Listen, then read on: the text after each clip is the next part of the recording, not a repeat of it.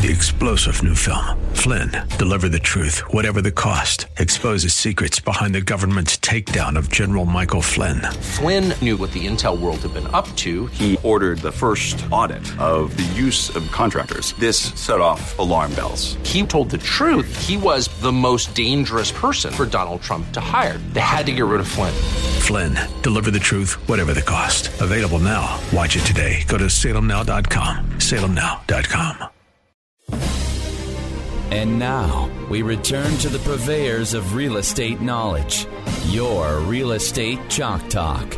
Hey, welcome back to the program. This is your Real Estate Chalk Talk. We're broadcasting from the Rack Shack Barbecue Studio in Eagan, Minnesota. HittnerGroup.com, H I T T N E R Group.com. We were talking with Kelly Keegan about protecting your home, and uh, I'll just take you like through the scenario. I'm in bed. I woke up. Someone was rummaging around in the house. I went like this. Sheila was there. I knew it wasn't her. Someone's out in the house. Oh, we got a problem. Pull the shotgun out from underneath the bed. I go out. There's uh, there's a intruder in the house. Startles me, and I shoot him. Mm-hmm. All right, and now walk me through the next steps of, of what it is. Kind of pick it up from there. So what we were saying is first call for aid. Call 911. Okay. Say, hey, send somebody. Somebody's been shot. And actually, you don't even have to say I've been I've shot somebody. You can just say somebody's been shot. Please send help. Second, call a defense attorney. The attorney's going to tell you. Don't call any defense attorney though, right? Correct. I mean, Who should call- they call? Well, me. Okay. I'll help Kelly. you. I'll help you. All right. And what number should they dial? Uh, my office number, which Which- rings everywhere, to my is- cell. which is- which is? 612 584 3834. Okay, hard to get that idea. Well, and can I say one thing too? Yeah. I get a lot of the concealed carry people that call me. They take their class and they say, "Have an attorney on retainer." You don't need to do that. okay. We'll be there. hmm We respond. To, this is what we do. We Mhm. respond to emergency situations. You don't need to pay some attorney ahead of time and have a relationship and that kind of thing. We will be there. So Okay. keep my number, but you don't need to have me. Keep the keep the number in, Retained. in your but phone. I would have senior pay your retainer. every Oh. Uh, but so so call an attorney and people we were when we left off we were saying you know don't talk to the police Okay. and people say well if I don't give a statement aren't they No. going to think that this implicates and me they're as going to being pressure you to give a statement. They will absolutely, and it's really difficult because your adrenaline's going and you want to s- just talk about what happened. Clear yourself. Right. Um, but don't talk to the police because you're going to say something that you regret later. Inevitably, you will. And defense attorneys would far prefer to construct the narrative afterward than have some client making a really idiotic statement. Mhm. And it'll happen because your adrenaline's gone. So um, call an attorney. And when you tell the police, I don't want to talk to you, you don't have to say, look, I'm not talking to you. I mean, you can say, look, I would love to talk to you. But on the advice of an attorney, I need to wait till that person can either arrive, because attorneys will come down Mhm. in that type of situation and respond and be there as your advocate. Um, but, you know, just make the attorney the bad guy.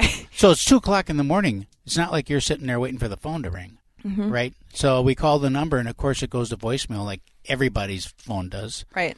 And this is what I'll say. I mean, it, it, you know, against my own business interest, this is why it's good to be a U.S. Concealed Carry Association member Mhm. because they have a list of attorneys. There's a couple of us in the state who respond to this type of thing, and ideally, you'll get somebody. I mean, it doesn't have to be, you know, yeah, people sleep, right? I'm Right. not just on high alert, Okay. you know, Mhm. 3.30 in the morning. Somebody's going to call. I Yeah. just know it. Just know it. This is a rough one. I back my car into the garage, not so I, I can rush out quickly like a fire truck. exactly. you know, my little blue lights that I got going Yeah. on. Yeah. Um, but so, you know, attorneys will tell you make the attorney the bad guy. hmm You would say, look, I'd love to talk to you, but this attorney has been up and down with me about not speaking to the police, and I need to follow that advice until we can sort this out. And police, I'll tell you, police actually understand this. They have a response team when they shoot somebody on the Mhm. job, and that is the first thing that they do. I need a lawyer. You know, lawyer up, as they say Mhm. because it's your Fifth Amendment right to remain silent is there for a reason. It's something that protects you, and you want to use it. Lawyer. That's the only word you should say. I want a lawyer. Lawyer. I want a lawyer. I want. All right. And once you So- do that, by okay, the way, so that, so, So, now you come. yep. What Keep going through the walk scenario. through walk through that dialogue. When you when you arrive or when you first so then what So are they going to do? the- They- so the- so I'm still I'm still in there. The coppers are there. The Right. ambulance comes or and and uh, hauls the guy away, dead or alive, whatever. I don't know. yeah. So what happens then? Do they say pat me on the back and say, "Well, sorry, buddy, we'll talk to you in the morning," or they drag me down to the, station? The or what? lawyer, the lawyer's going to tell you, look, we need some time. We mm-hmm. need to have. We might. We might be willing to come in and give a statement. You don't have to. I'd want to find out first as a lawyer: is my client a suspect? Are they looking at this as possible criminal charges on their end, or are they looking at this as truly an unfortunate incident? And you're far more likely to be considered as an accident or an unfortunate incident if you don't make statements that are idiotic. Mm-hmm. Don't make any statements at all, quite frankly, because then it's up to them to figure out look, do we have probable cause, which is a 51% standard of saying it's more likely than not that a crime occurred here, in order to move forward with that idea that you're a suspect. And so I want to give it time. We may be willing to come in and give a statement, but not until this person has had a chance to process what just happened and to slow down. So it's it's not going to happen right away. But I Are- take over as an attorney and want to talk So to the police. So do they arrest me?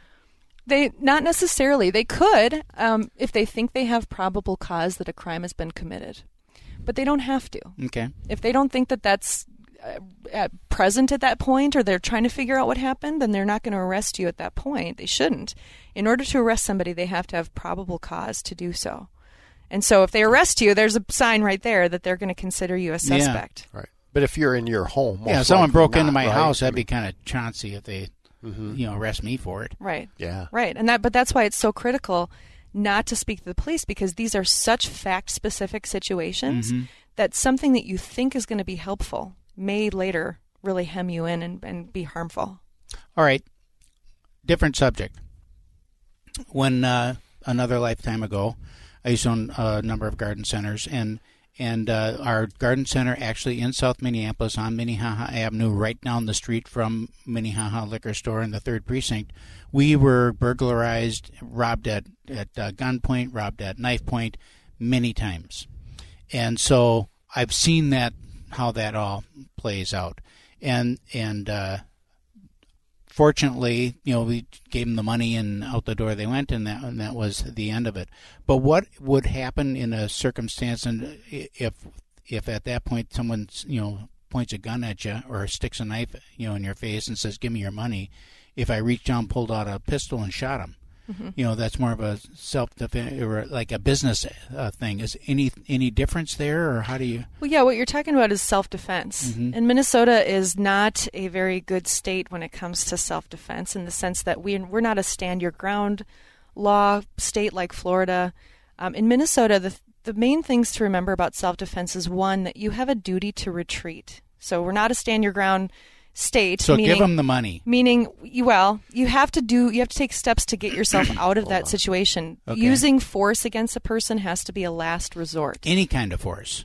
Well, here's that leads to the second point, which is you're allowed to use a reasonable amount of force. Okay. So, for example, if that person steps on my toe, and I'm being extreme here, but if that person steps on my toe, I don't have the right to then shoot them. You're allowed to use an equal amount of force to dispel the attack, get rid of the attacker, right?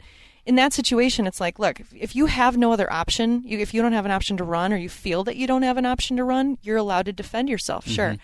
The third thing is that it has to be an imminent attack. So it can't be, you know, yesterday somebody threatened me and now I'm going to go, Right. you know, I feel like this is threatening my life still. So we're it's this is why again it gets so fact specific because it comes down to like if somebody's holding up a gun and saying, "Look, give me all the money, I'm going to shoot you." I think a person in that situation would feel like, "Look, if I run, what if they're going to shoot me in the back?" Right? It comes down to what is a jury or a judge going to say about is that do you have a duty to retreat in that situation or mm-hmm. did you feel like you had no other option? It's subjective. And mm. did you use a reasonable amount of force? If they're pointing a gun at you, they're threatening a, a crime of violence against you, a felony crime of violence. Your life is indeed threatened in that situation. And if you shot that person feeling like you had no other option, then that would be within your right. But here's the thing about self defense you don't have to prove that it's self defense. The state has to prove it wasn't self defense. So the burden's not on you if you get charged with a crime. Ideally, you don't want to be charged with a crime and Right, going right, through this right, conversation. But the state has to prove that it wasn't self defense, and they try to prove it in one of three ways. The threat wasn't currently imminent, wasn't happening. You used too much force to try to get rid of that attack, or you didn't retreat when you had an opportunity to do so. Who who decides if you have? You said responsibility to retreat. Who decides that? That's the court decides. I well, Like pretty much a prosecutor and jury. Jeez. Yeah, and that's why I say this is you just don't want to get yourself into that situation in the first place. You know, they talk about in concealed carry classes, don't take your gun out unless you plan to use it. Right. So, you know, ideally you don't want to get in that situation in the first place, and that's why it's just it's real tricky. But sometimes. I mean, in, in these cases, you're you're. Oh, there's a case recently that where it was a a uh, immigrant uh, guy had a business. They came in and robbed him. They've been he'd been robbed many times. He got robbed again, and he chased the guy out and shot him. Mm-hmm. So he actually chased the guy, pursued him, Mm-hmm. and shot him. Mm-hmm. That's a problem. That's a problem. Shooting people in the back, that's a problem. Yeah, because again, What if they're you're not leaving with your retreating. stuff though? Well, They that's stole- they defensive stole- property, though. And what what amount of force are you allowed to use to defend property instead of your person? That's a good point. We're going to answer that question when we come back. This is your Real Estate Chalk Talk. We're broadcasting from the Rack Shack Barbecue Studio. We're going to find out the difference between protecting yourself and protecting property and your the Right. different uh, approach to those things when we come back. We got to go out and pay some bills right now.